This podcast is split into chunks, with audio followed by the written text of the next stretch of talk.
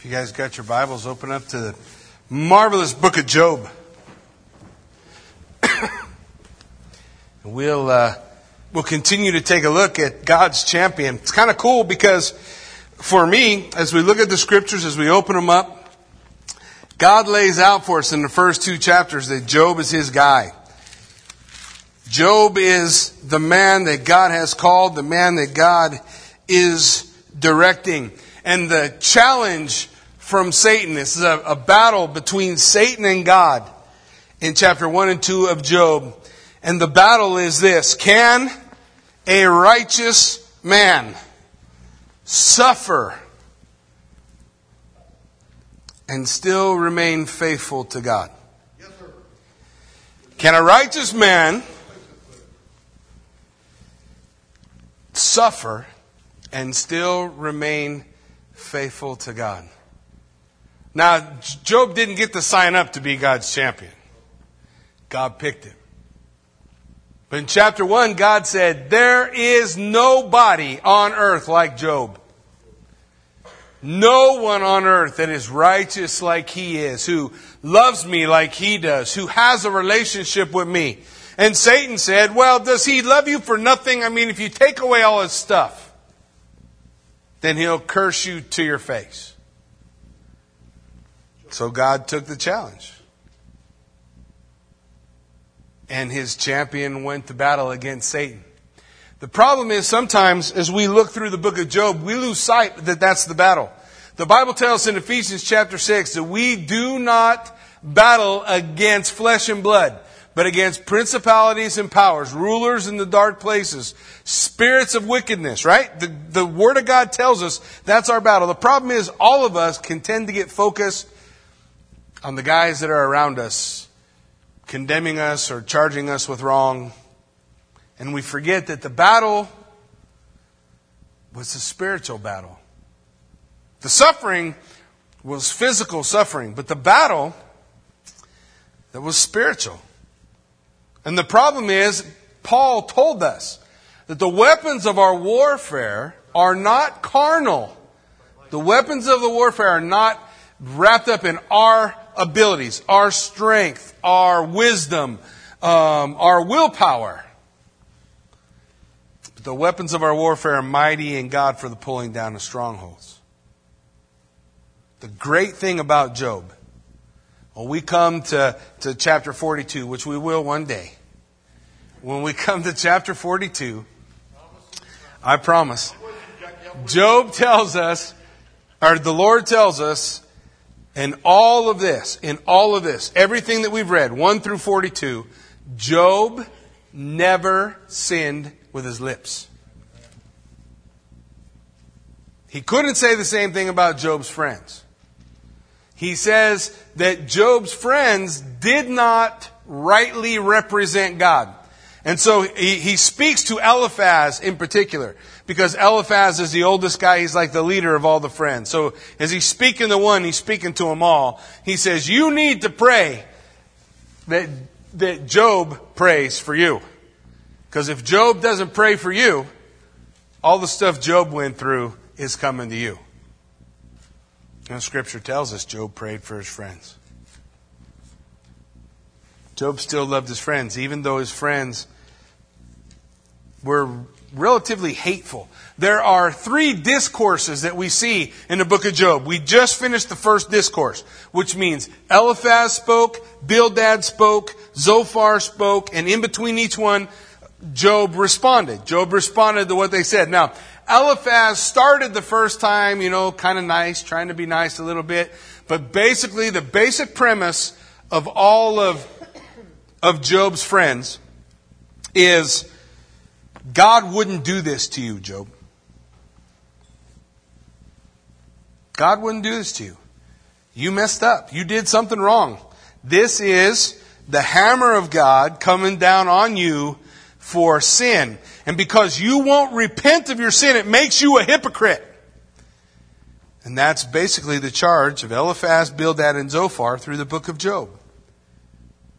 Job will respond to them and he'll say, Tell me what I did. Tell me what sin I sinned, and I, I will repent. You tell me what it is. But they don't know. They just know he's suffering so bad, it has to be a bad sin that he committed. The problem is, it's not what Scripture teaches us. John chapter 9. Jesus comes upon a man born blind. And the disciples asked him, Lord, who sinned? This man or his parents that he was born blind? Who did something wrong that made this guy blind? And Jesus said it was none of that. It was for the glory of God to be revealed that he was born blind. See, Job exists to take our theology. We've been talking about this on Sunday morning too, and shake it and tweak it and tell us to stop putting God in a box that we think we can explain. And the, and, and the reality is, a lot of people in the church do this. They see someone suffering and they think, oh, they've done something wrong. There's some sin in their life, some secret sin. And if that secret sin was revealed, then this will all be straightened out. But if they don't reveal that secret sin, then they're going to continue to suffer. There's just one problem. Chapter 1 of Job, God said there was no one on earth as righteous as Job. It messes with our concept that if God loves me, He'll only allow good things to happen in my life.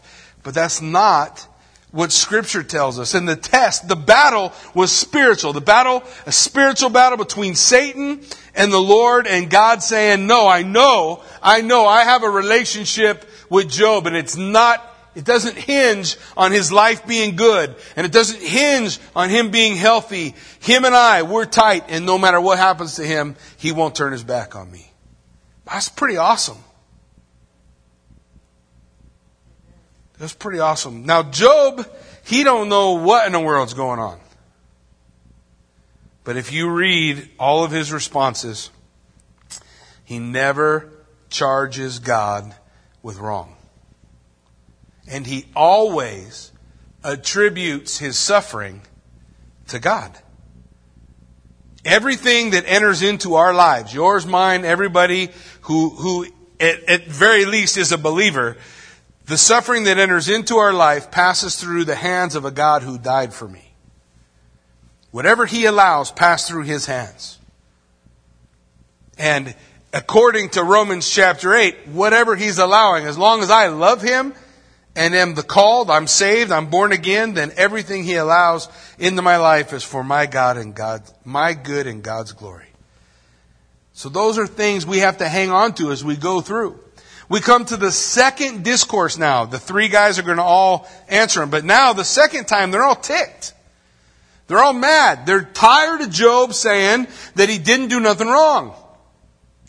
So they're going to turn it up a notch. They're going to get a little, a little meaner, a little crankier, if such a thing would be possible. Their major problem is this. If Job is not a sinner, and he's being, if he's not a sinner being punished by God, they got to change their theology. And it scares them because it takes away from them their theory that if I live a life obedient to God, I'll never suffer. And that's just not on the page of Scripture. Who's the most obedient person you can think of in the Bible? And who suffered more than anyone else you've ever known? Yeah, Jesus suffered more, was more obedient. The idea that living a life obedient saves us from suffering is nowhere in here. What's in here is the promise that says, whatever things we suffer will work for our good and God's glory. And He'll give us the strength. Remember last time we talked about this? We said that we got this crazy notion in the church that the, that the Bible says God will never give me more than I can handle. Well, after church, you show me where that's at. It ain't in the Bible. It might be in 2nd Jackie chapter 2 verse 65. But it ain't in the Bible nowhere. In the Bible, it says, no temptation has overtaken you except such as is common to man. And with that temptation, God gives us a way of escape that we might be able to bear it. And we translate that to God will never give us more than we can handle. That's not what that says. God frequently will give you more than you can handle to drive you to take His yoke upon you. Because He's the one who has the strength to carry the burden. Job understands that, but as he goes through his suffering, what he has a problem with is he doesn't understand why. Now, we've been there before, right? There can't be, if you've been walking with Christ at all, there had to have been a time where you're like, why is this happening? Why is this being allowed? What is going on? We don't understand what's happening. That's where Job is. But even though Job expresses his worry, expresses his, his frustration, expresses his, his uh, not understanding what God's doing, God still says at the end, and Job never sinned with his mouth. It's not a problem to open your heart to God and say, Why? The problem is to shake your fist at God. Don't do that. In fact, don't even listen to songs that talk about doing that. That's just, that's bad. Don't shake your fist at God. You can reach your hands to God and say, Lord, why? What's going on? I don't understand. You can pour out your pain. You can pour out your, your, your uh, frustration. You can lay that stuff all out. But in all of that time, Job never forgot who God was. Never. And that's what we want to do. So here comes Eliphaz, chapter 15, verse 1. So Eliphaz, the Temanite, answered and said, Should a wise man answer with empty knowledge and fill himself with the east wind? Now, remember as we look through Job, Job's oldest book in the Bible, and Job is written to us in verse. You guys understand what that means? When we read the book of Job, we're reading a play that is written to us about what happened to Job. It's all written in Hebrew poetry. If you look at Job, you'll see that it's all in verse. The point is, the story doesn't change the fact that the story is true or not true. It's telling us, here's the story of what happened to Job. And it's put together in such a way that we can begin to understand what's going on in Job's friends, what's happening in their heart. So he starts with, man, you are so wise and you have no knowledge. That's like, it's bad. Job, you think you're so smart, but you really don't know anything. You're full of hot air. That's what he's saying. You are full, you fill yourself with the east wind. Should he reason with unprofitable talk? You're wasting your time talking to me. Or by speeches with which he can do no good? Your answers aren't even worthy of a reply. See, this is the heart this is a heart of the poetry that Eliphaz is saying. He doesn't like his answer. I don't like your theology. I don't like the concept that you're painting that you have a relationship with God and this suffering came upon you anyways. You had to do something wrong and you need to repent or you're a hypocrite. So he goes on. He says, listen, why don't you call out to God? Look at verse 4. Yes, you cast off fear and restrain prayer before God. Now, if you've read any of the 14 chapters that come before this, what you hear Job doing is calling out to God every couple of verses. Oh Lord, oh Lord, he's calling to God like crazy. But Eliphaz is charging him. You're not praying. You're not seeking the Lord. That's not the reality. That's his charge. For your iniquity teaches your mouth. So he's telling him, your sin, this sin that's inside of you, is it's coming out excuse me, it's coming. I'm going to cough again. I'm going to cough or sneeze, one of those things. So, Lori Lee, you might want to duck if I'm looking at you and that happens. he says, Your iniquity teaches your mouth, and you choose the tongue of the crafty. Your own mouth condemns you, and not I. Yes, your own lips testify against you. So he says, You're contradicting yourself. You're not making any sense. The things you're saying don't fit with what I know. Now the problem is he's trying to weigh personal experience and understanding of the wicked with what's happening to Job. You know, sometimes logic falls short in understanding the things God does. Are you aware of that? There's this fellow named Joshua coming to do battle, this big town full of little French guys. They're peas. And they sit on a wall and they talk in a French accent. You guys seen it, didn't you? No, he sounds just like a, a bad episode of Monty Python as they're calling down, calling names to the guys who are marching around the city. Does it make any sense to just march around the city, don't do nothing? And the seventh day, does it make sense to do it twice as much? Does it make sense to suddenly blow your trumpet and expect all the walls to fall down? Defies logic, but it doesn't defy God. The problem with Eliphaz is he's saying it's not logical that you are following the Lord, that you love the Lord and you're suffering. So, you did something and you need to come clean. He says, my experience and your relationship, they, they don't measure up. Uh, you know, experience lies all the time. You guys know that your feelings lie? Every day. For example, I'm hungry. Do you see the size of me? I could miss a few meals. I'll be okay. So when my body says it's hungry, is that, uh, sometimes I'll even say, oh my gosh, I'm starving to death. No, you're not starving to death. Fat man, you could miss a couple of meals. Sometimes, I can always count on you, John.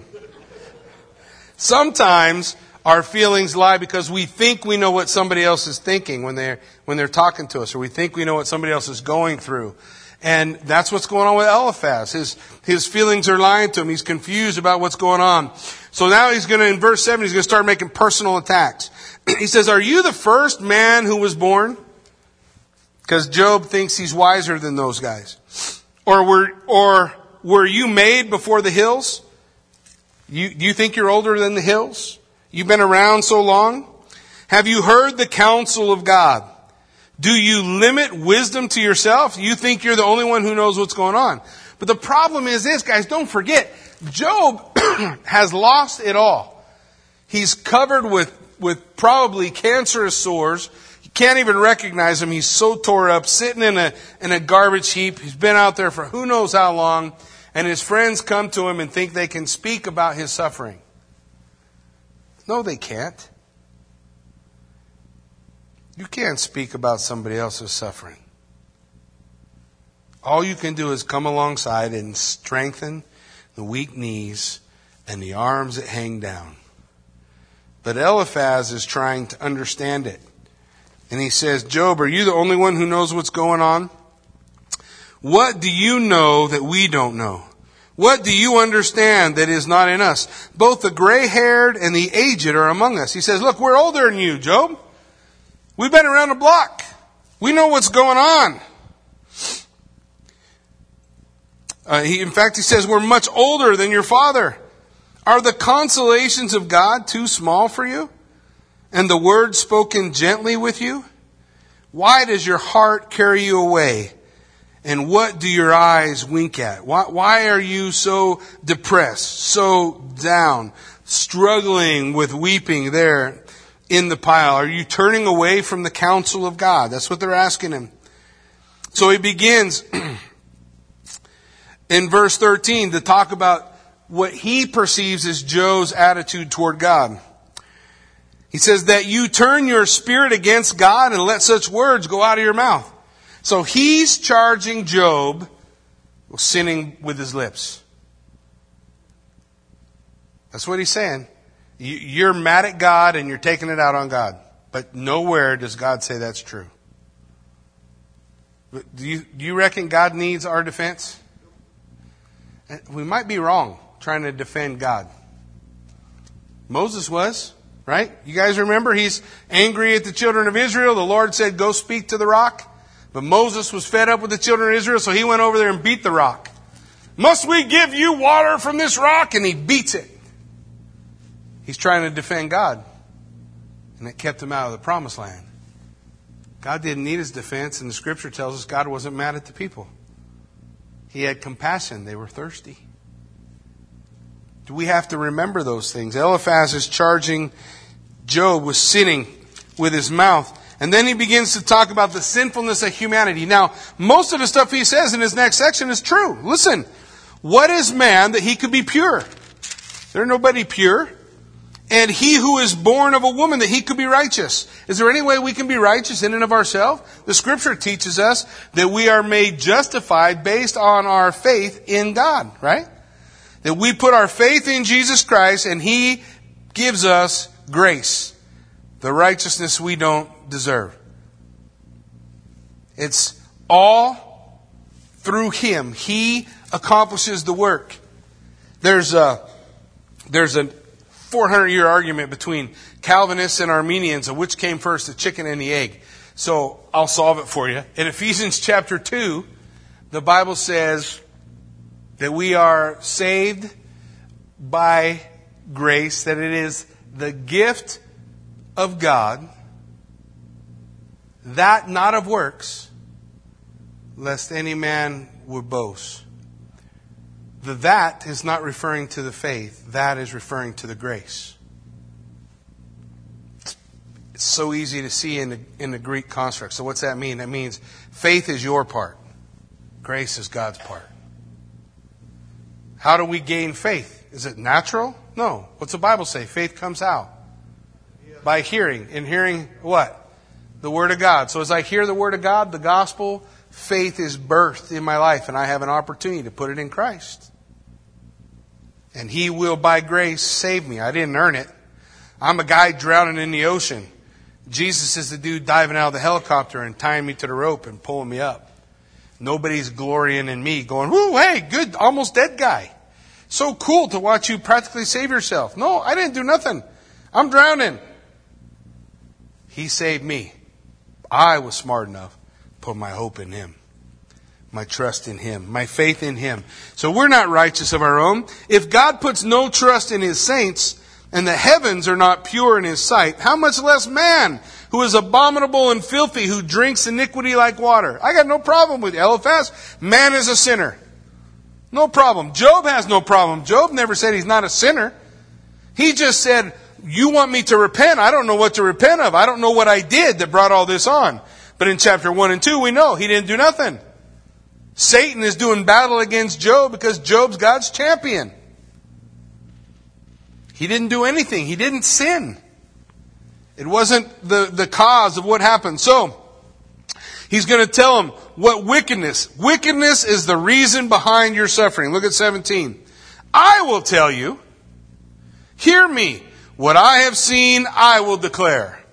I know what's going on here. I know what's happening to you what wise men have told, not, had, not hiding anything received from their fathers, to whom alone the land was given, and no alien passage among them. So he's saying, let's talk about the wisdom of the past. The wisdom of the past. These old guys who understand the will of God. Listen to what they said in verse 20. The wicked man rise with pain all his days. Is that true? Can anybody think of a wicked man who ain't writhing in pain right now? How about a wicked man who's doing okay? Oh, yeah. Look, the wicked do not suffer. Does suffering come for the wicked? Sure. It's a question of timing. But the Bible tells us God is long suffering, desiring that no one would perish, but that all would come to repentance. So God withholds his judgment. The Lord is not slack concerning his promises, as some count slackness. He is long suffering toward us, right? He wants men and women to have opportunity to repent and have a life with him. So he's not pouring out his judgment upon the earth. The wicked don't writhe in pain all their days. When they die, or when they come before their judge, payday someday But the wicked are not the only people who suffer. And the number of years is hidden from the oppressor. Listen, dreadful sounds are in his ears. In prosperity, the destroyer comes upon him. So he's saying the, the wicked guy gets wealthy, gets rich, and then the destroyer comes and wipes him out. He's basically saying everything that happened to you, Job, is a sign that truly, somewhere secretly, you are a wicked man. Otherwise, God wouldn't have killed your kids and he wouldn't have took all your stuff. And you wouldn't be sick. And you wouldn't be suffering in the pit. You must be evil, because that only happens to the wicked. Look at verse 22. He does not believe that he will return from darkness. Darkness is speaking of death. For a sword is waiting for him. He wanders about for bread, saying, Where is it? He knows that a day of darkness is ready at his hand. Again, darkness speaking of death or sin or, or evil. He's saying, man, this destruction is coming. He's just waiting for his destruction. Like you, Job.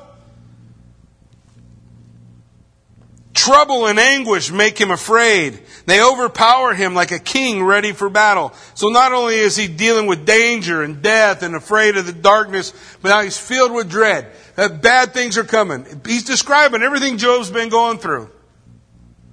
Remember how it started. This is the wicked. This is a bad man. You're a bad person, Job, because bad stuff only happens to bad people. That's his charge. Verse 25 For he stretches out his hand against God. This is the wicked. The wicked man is in rebellion against God. He shakes his fist to heaven. He acts defiantly against the Almighty defiantly. Job is continually calling out to God. He's continually asking God why. God never charged Job with a wrong, but Job's friends, they do. You're doing this all wrong, Job. You're a rebel. You're rebelling. And then in verse 27, he's not only are you rebellious, you are a self-indulgent pig. Well, that's kind of harsh.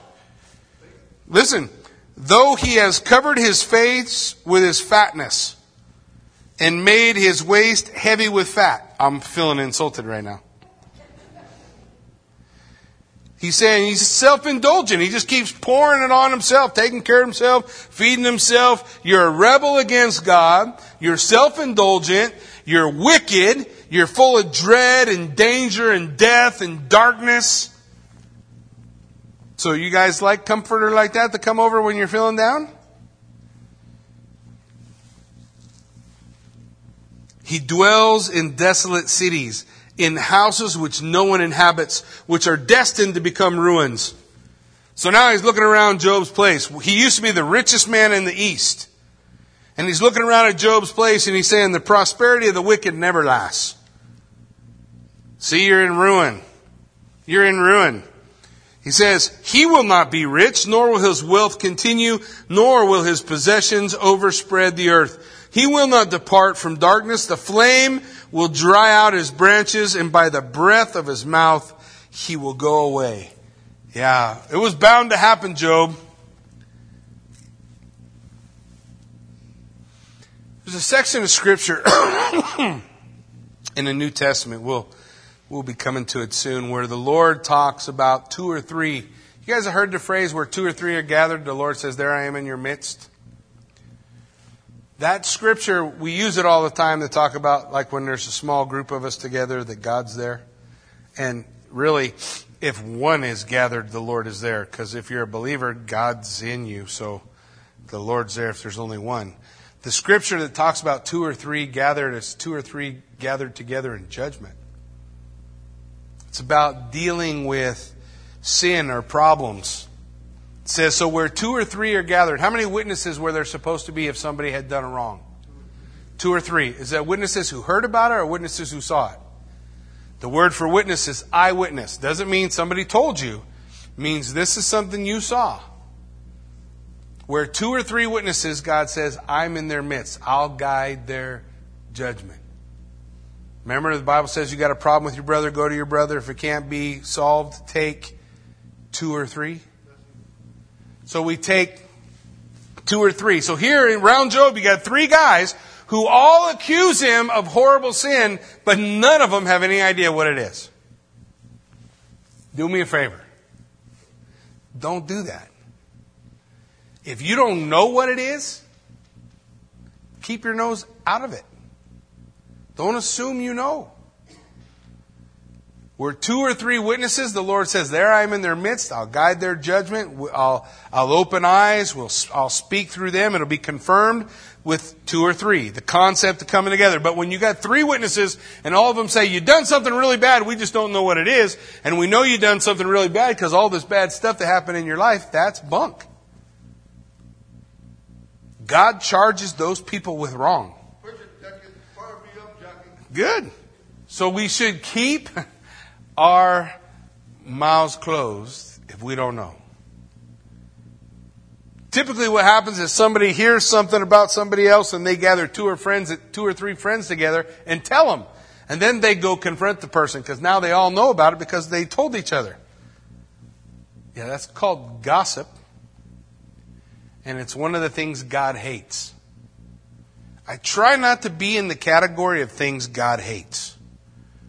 When the Lord speaks to us in Proverbs and He says, Six things the Lord hates, yea, seven are an abomination. I don't want to be doing the things that are in that list. I don't want to do it. So we ought not. If we see it, and we got two or three other people who have seen it, we are under obligation by the Spirit of God to confront our brother. If you didn't see it, Shut up. Pray. Just pray.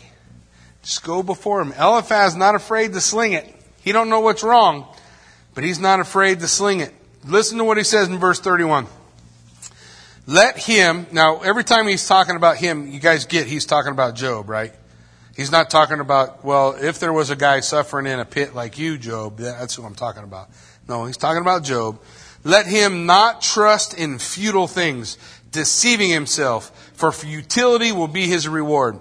So he says, Your faith is in futile things, worthless things. You're trusting in worthless things, Job. My goodness. I don't know how this guy says this stuff, man. I don't know how he how he's able to to share what's going on and what he's saying and what he's thinking. But Job spoke last time we were together and said, Yea, though he slay me, yet will I trust him. Speaking of God. And Eliphaz comes back and says, Oh, you're trusting in worthless things. Don't, so what? Don't trust in God? I'm trusting in God that, that, that God that God is doing something, that God is working, but that's what Eliphaz is saying. Your faith is wasted.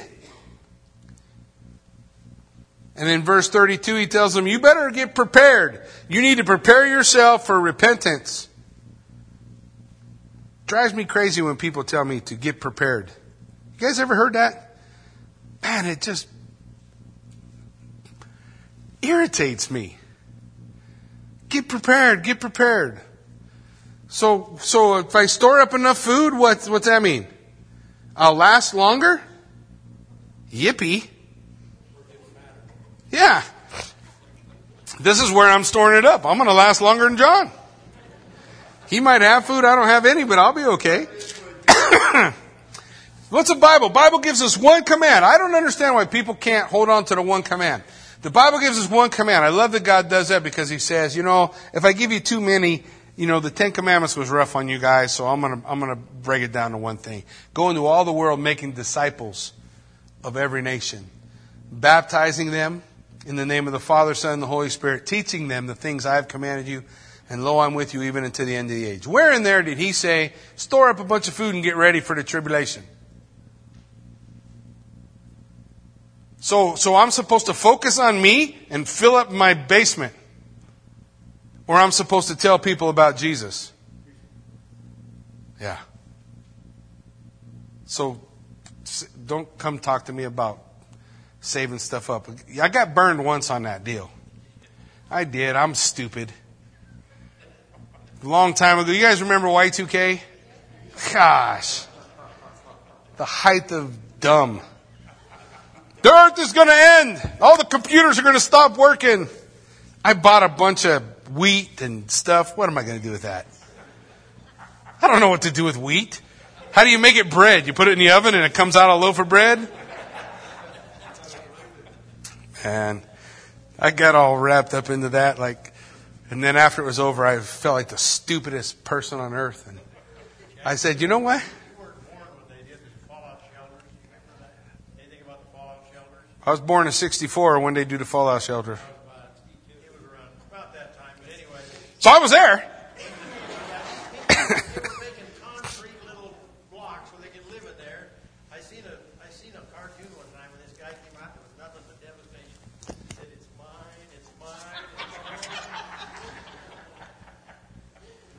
Does make me wonder. Uh, to be honest, if, if there's a nuclear holocaust, I want to be as close to where the bomb goes off as I can get. And I hope the last thing coming out of my lips is a, is a sinner's prayer with somebody who don't know Jesus. Because that's what we're supposed to be doing. But he's saying you need to prepare. It will be accomplished before his time. He won't be ready. And his branch will not be green. He will shake off his unripe grape like a vine. You were supposed to be fruitful, but you weren't. You weren't ready. And cast off his blossom like an olive tree. you, you should get prepared, Job. You better get prepared.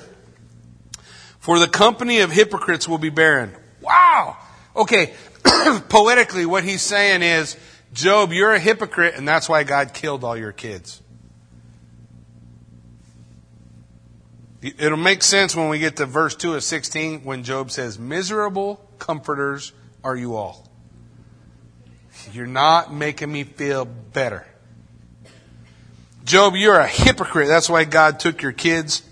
And fire will consume the tents of bribery. They conceive trouble and bring forth futility. Their womb prepares deceit. So Eliphaz lays into him, the beginning of the second discourse.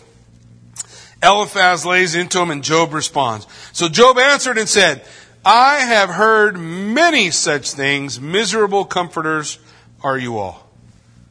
Thanks for nothing. Every time one of you guys talks, I feel worse. I hope we're not comforters like that.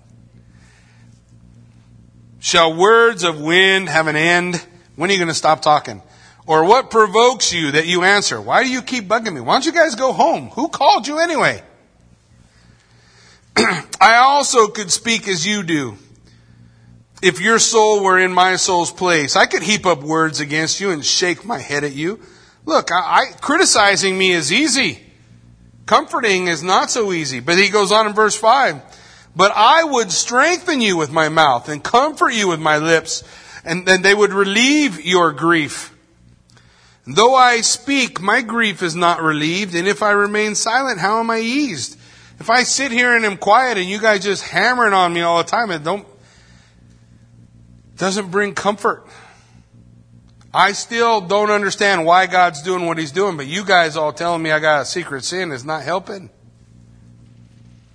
But now He has warned me out. Verse 7, Job is talking about God. He's not talking about his friends. He's saying, God has warned me out. He's brought me to the brink of death.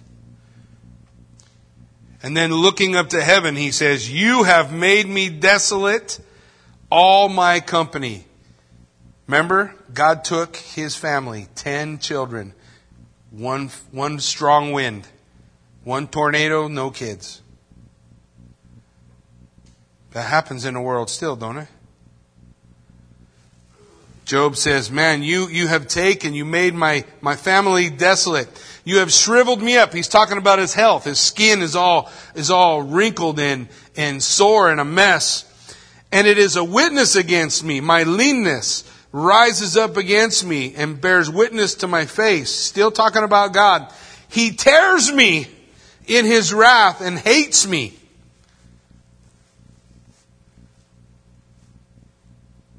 Job trying to deal with his grief. He's destroying me. I don't know why God's doing what he's doing. He gnashes at me with his teeth, and my adversary sharpens his gaze upon me.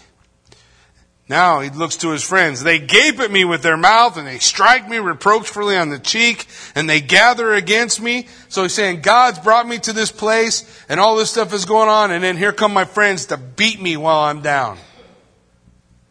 Stomping on my neck, kicking and scratching.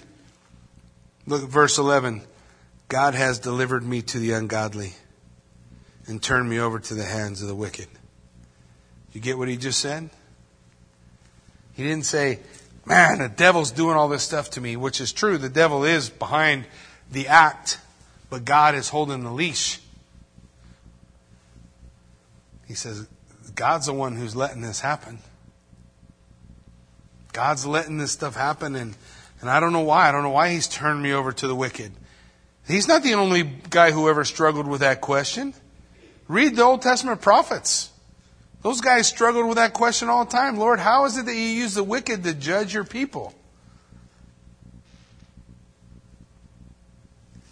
Job says, You've turned me over to ungodly hands. I was at ease. Life was good. but he has shattered me. Speaking of God, he has shattered me. He has taken me by my neck and shaken me to pieces. He has set me up as his target. His archers surround me. He pierces my heart and does not pity. He pours out my gall on the ground. Gall was what you would give someone who you were torturing or beating to ease their pain. But he's saying, no, the Lord doesn't ease my pain. He dumped the gall out on the ground. I don't have anything to ease my pain. He breaks me with wound upon wound. He runs at me like a warrior.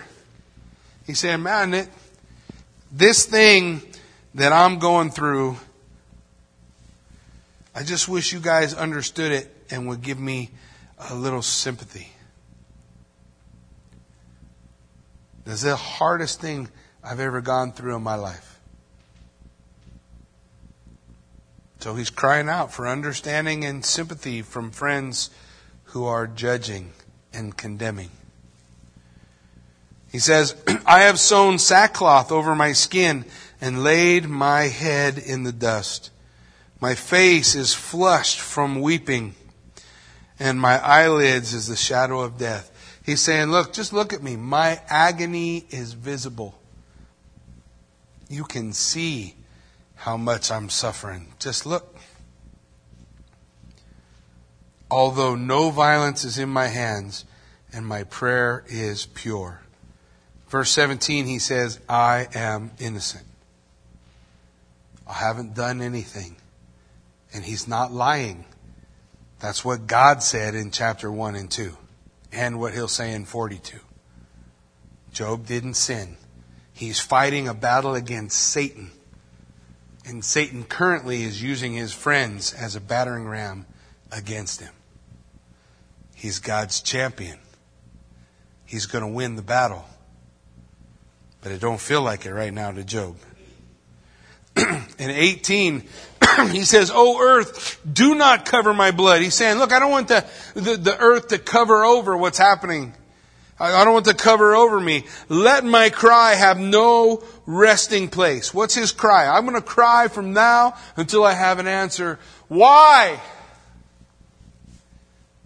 is this happening to me? That's his cry.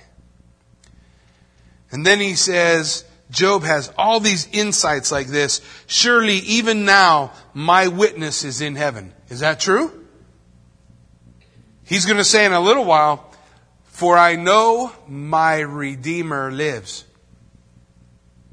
Who's his witness in heaven? It's Jesus Christ. He hasn't come, but he will.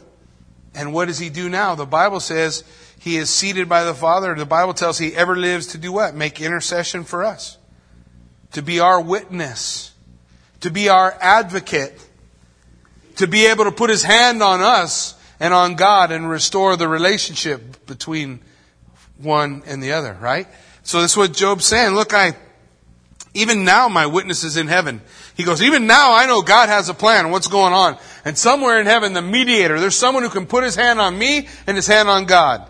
He just doesn't know his name yet. His name's Jesus.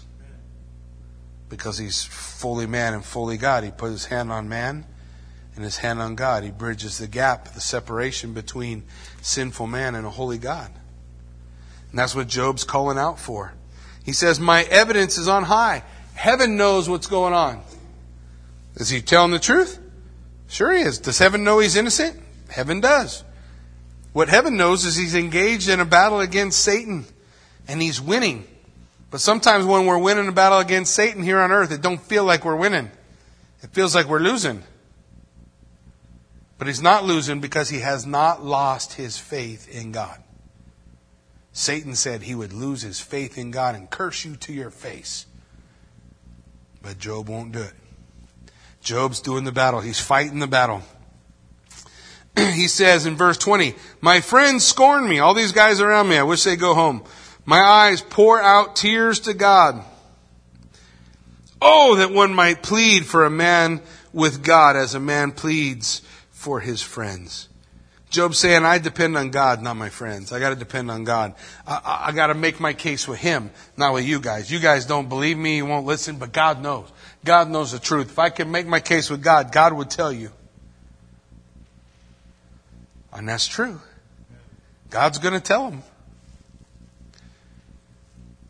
For when a few years are finished, I will go the way of no return. Job right now in the in the ash pile where he's sitting and crying out to God, he's dying. He's not just sick and has boils, he's dying. If God doesn't stop what's going on, Job will die. And he knows it. That's why he just cries out to God, just kill me, just take me. But God won't take him. It's not time. So Job continues. He recognizes, I'm going to die. I, I, know I'm dying. So then in, in verse 17, he makes his plea. The first plea was for understanding and sympathy in chapter 16. In chapter 17, he's pleading for relief and compassion. His friends didn't have that. No relief, no compassion. In the, this next verse, in, in verse 1 of chapter 17, each line is made up of only two Hebrew words. So I'll give you the two words each one. Spirit broken. Days extinguished. Grave for me. That's what it says in the Hebrew. My spirit is broken. My days are extinguished. The grave is ready for me uh, I'm nearing the end. And are not mockers with me, and does not my eye dwell on their provocation? Why would someone be a comforter who wanted to mock? How does mocking help? You guys know hurt people say the craziest things? You know that? Do you know when somebody's weeping and crying and mourning and their child is dead or some horrific thing has happened in their life, you don't need to, to straighten out their theology? You don't need to fix what's wrong with their cries. All you need to do is what Jesus said to do mourn with him who mourns. You just weep with them. You just hold them and tell them somehow things are going to come together. And you hold them up. That's what you do. We don't straighten out theology on deathbeds. we don't straighten out theology when people are mourning. When the mourning's over and they have questions, we can worry on worry about theology then. But otherwise, compassion, relief, if you mourn with somebody, you make their mourning less. If you rejoice with someone, you make their rejoicing greater. That's how it works. That's how it's intended. Now, put down a pledge for me with yourself. Who is he who will shake hands with me? Now that the idea or, of, of this verse in a Hebrew mindset is, look, we got a disagreement, so, so let's finish the argument. Let's solve it. But they don't want to solve the argument. They just want to keep arguing. Right? They don't want to put it to bed. They don't want to finish it. They don't want to bring it to a close. For you have hidden their heart from understanding. Now he's talking to God. You have hidden their hearts from understanding. They don't understand. You haven't opened their eyes, Lord. Therefore, you will not exalt them. God has hindered their understanding. And God will not exalt them. You'll see it when God starts talking. He who speaks flattery to his friends even the eyes of his children will fail. Look, he's saying, faithful are the wounds of a friend. Do you guys know that? Faithful are the wounds of a friend, but an enemy's lies are deceitful. Flattery is deceitful, but a friend will wound you, will say the things that maybe are hard to say, but important that you understand. Faithful are the wounds of a friend. That's what Job is telling these guys. Faithful are the wounds. Man, I'm, I'm trying to be faithful. I'm not trying to speak flattery. Because if I do, the eyes of the children will even fail. But he who has made me a byword of the people, and I have become one in whose face men spit, my eye has grown dim because of sorrow, and all my members are like shadow. He, God, He made me a byword of all the people. The hand of God is in the midst of Job's trials. God is allowing these things to come to pass. Job never disputes the fact that God is in control. He just doesn't know why things are going on. He says, upright men are astonished at this. And the innocent stirs himself up against the hypocrite. He's saying, look, you guys, my friends, you don't know what godly people know. Godly people would be astonished. They'd be saying, wow, what in the world's going on? Job, you're a good guy. Why is this stuff happening? But you guys who are supposed to be righteous and, and know these things, you're accusing me of being the hypocrite. Yet the righteous will hold to his way, and he who has clean hands will be stronger and stronger. As God makes us stronger and stronger. He gives us the strength for the journey that lies ahead. But please come back. Come back again, all of you. I think he's saying, why don't you guys go away? Oh, come back again later when this is over. Because They don't seek the, to be wise in the eyes of God. They seek to be wise in their own eyes. For I shall not find one wise man among you. My days are past. My purposes are broken off. Even the thoughts of my heart. They change the night into the day. The light is clear, they say, in the face of darkness. If I wait for the grave as my house, if I make my bed in the darkness, if I say to corruption, You are my father, and to the worm, You are my mother and sister. We say in the trials coming to an end. That phrase, if I say to corruption, You're my father, he's talking about the corruption of his body. That, to accept the fact that he's dying. So, death, you are my father. Worm, you are my mother and sister. I'm dying, I'm accepting my death. But he says, Where then is my hope? As for my hope, who can see it? Who can see it? Who can see my hope? This is what he is declaring. As we were working our way through uh, through Romans in Romans chapter eight, This is what uh, Paul said For we are saved in this hope. But hope that is seen is not hope. For why does one still hope for what he sees? But if we hope for what we do not see, we eagerly wait for it with perseverance. Look, he's saying, he's saying, where's my hope? I, I can't see my deliverance. I can't see, I can't see my deliverance, but I know my Redeemer lives. He's hoping in what he doesn't see. He's hoping in the deliverance of God. He's hoping that God is with him. And he's willing to face the truth. We'll see that as we continue on. So will they go down to the gates of Sheol? Shall we have rest together in the dust?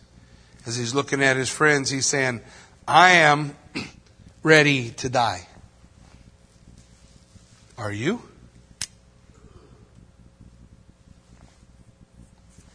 Because he says, that's one guarantee for everybody. Almost everybody, most people, a few people. It's appointed unto man once to die and then the judgment. Job says, I'm ready to die. Uh, I'm ready to face the truth. I'm ready to stand before God. Are you guys ready? Once I, this, my mom had this really cool friend. gosh, I can't remember her name. She was so happy. Every time you saw her, she had a smile on her face. Always, always, always, always had a smile on her face. she got stomach cancer. And uh, even while she was battling stomach cancer and going through all the treatments, never. I went and seen her over and over and over. Never not did I never did I see her without a smile on her face. She had surgery to try to remove the cancer, and they couldn't get it all. And the cancer was so throughout her whole body that the, the incision that opened up her stomach would never close. So her stomach's laid open. It won't, it won't heal because of the cancer. And she's stuck in a bed in her home and my mom's taking care of her and they've got to, you know, change her dressing every few hours and and uh, they got a this suction machine machine to suck out the goop, the the infection that's you know oozing out of her wound. Pretty miserable last couple of days on earth.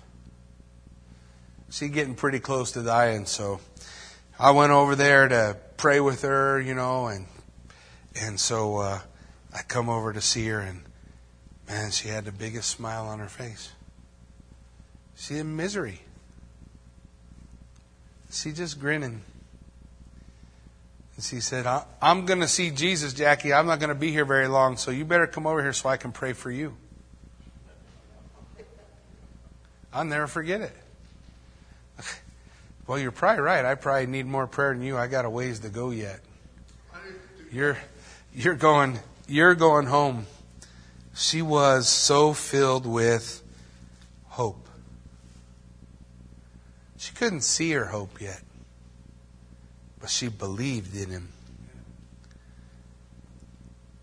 Well, why would someone hope for what they can already see? You don't need to hope in that, you already got it. But if you hope for what you don't see, then you will have the endurance you need. Jesus is coming. He will come for us all. He may come for us one at a time. He may come for us all at once. I currently am voting for all at once. I grow weary of the one at a time. It's hard saying goodbye to people you love. But I know in whom I have believed. And I am persuaded he is able to keep me to that day. That's how we do it. That's how you have what James calls the patience of Job, who did never give up, who suffered and squawked and made noise, but was smart enough when God showed up to say to God, I don't have nothing to say. That's why he was God's champion. He fought the devil and won. He never hit him with a fist or a sword or a shield. He fought the devil and won because he put his faith in God. And he overcame.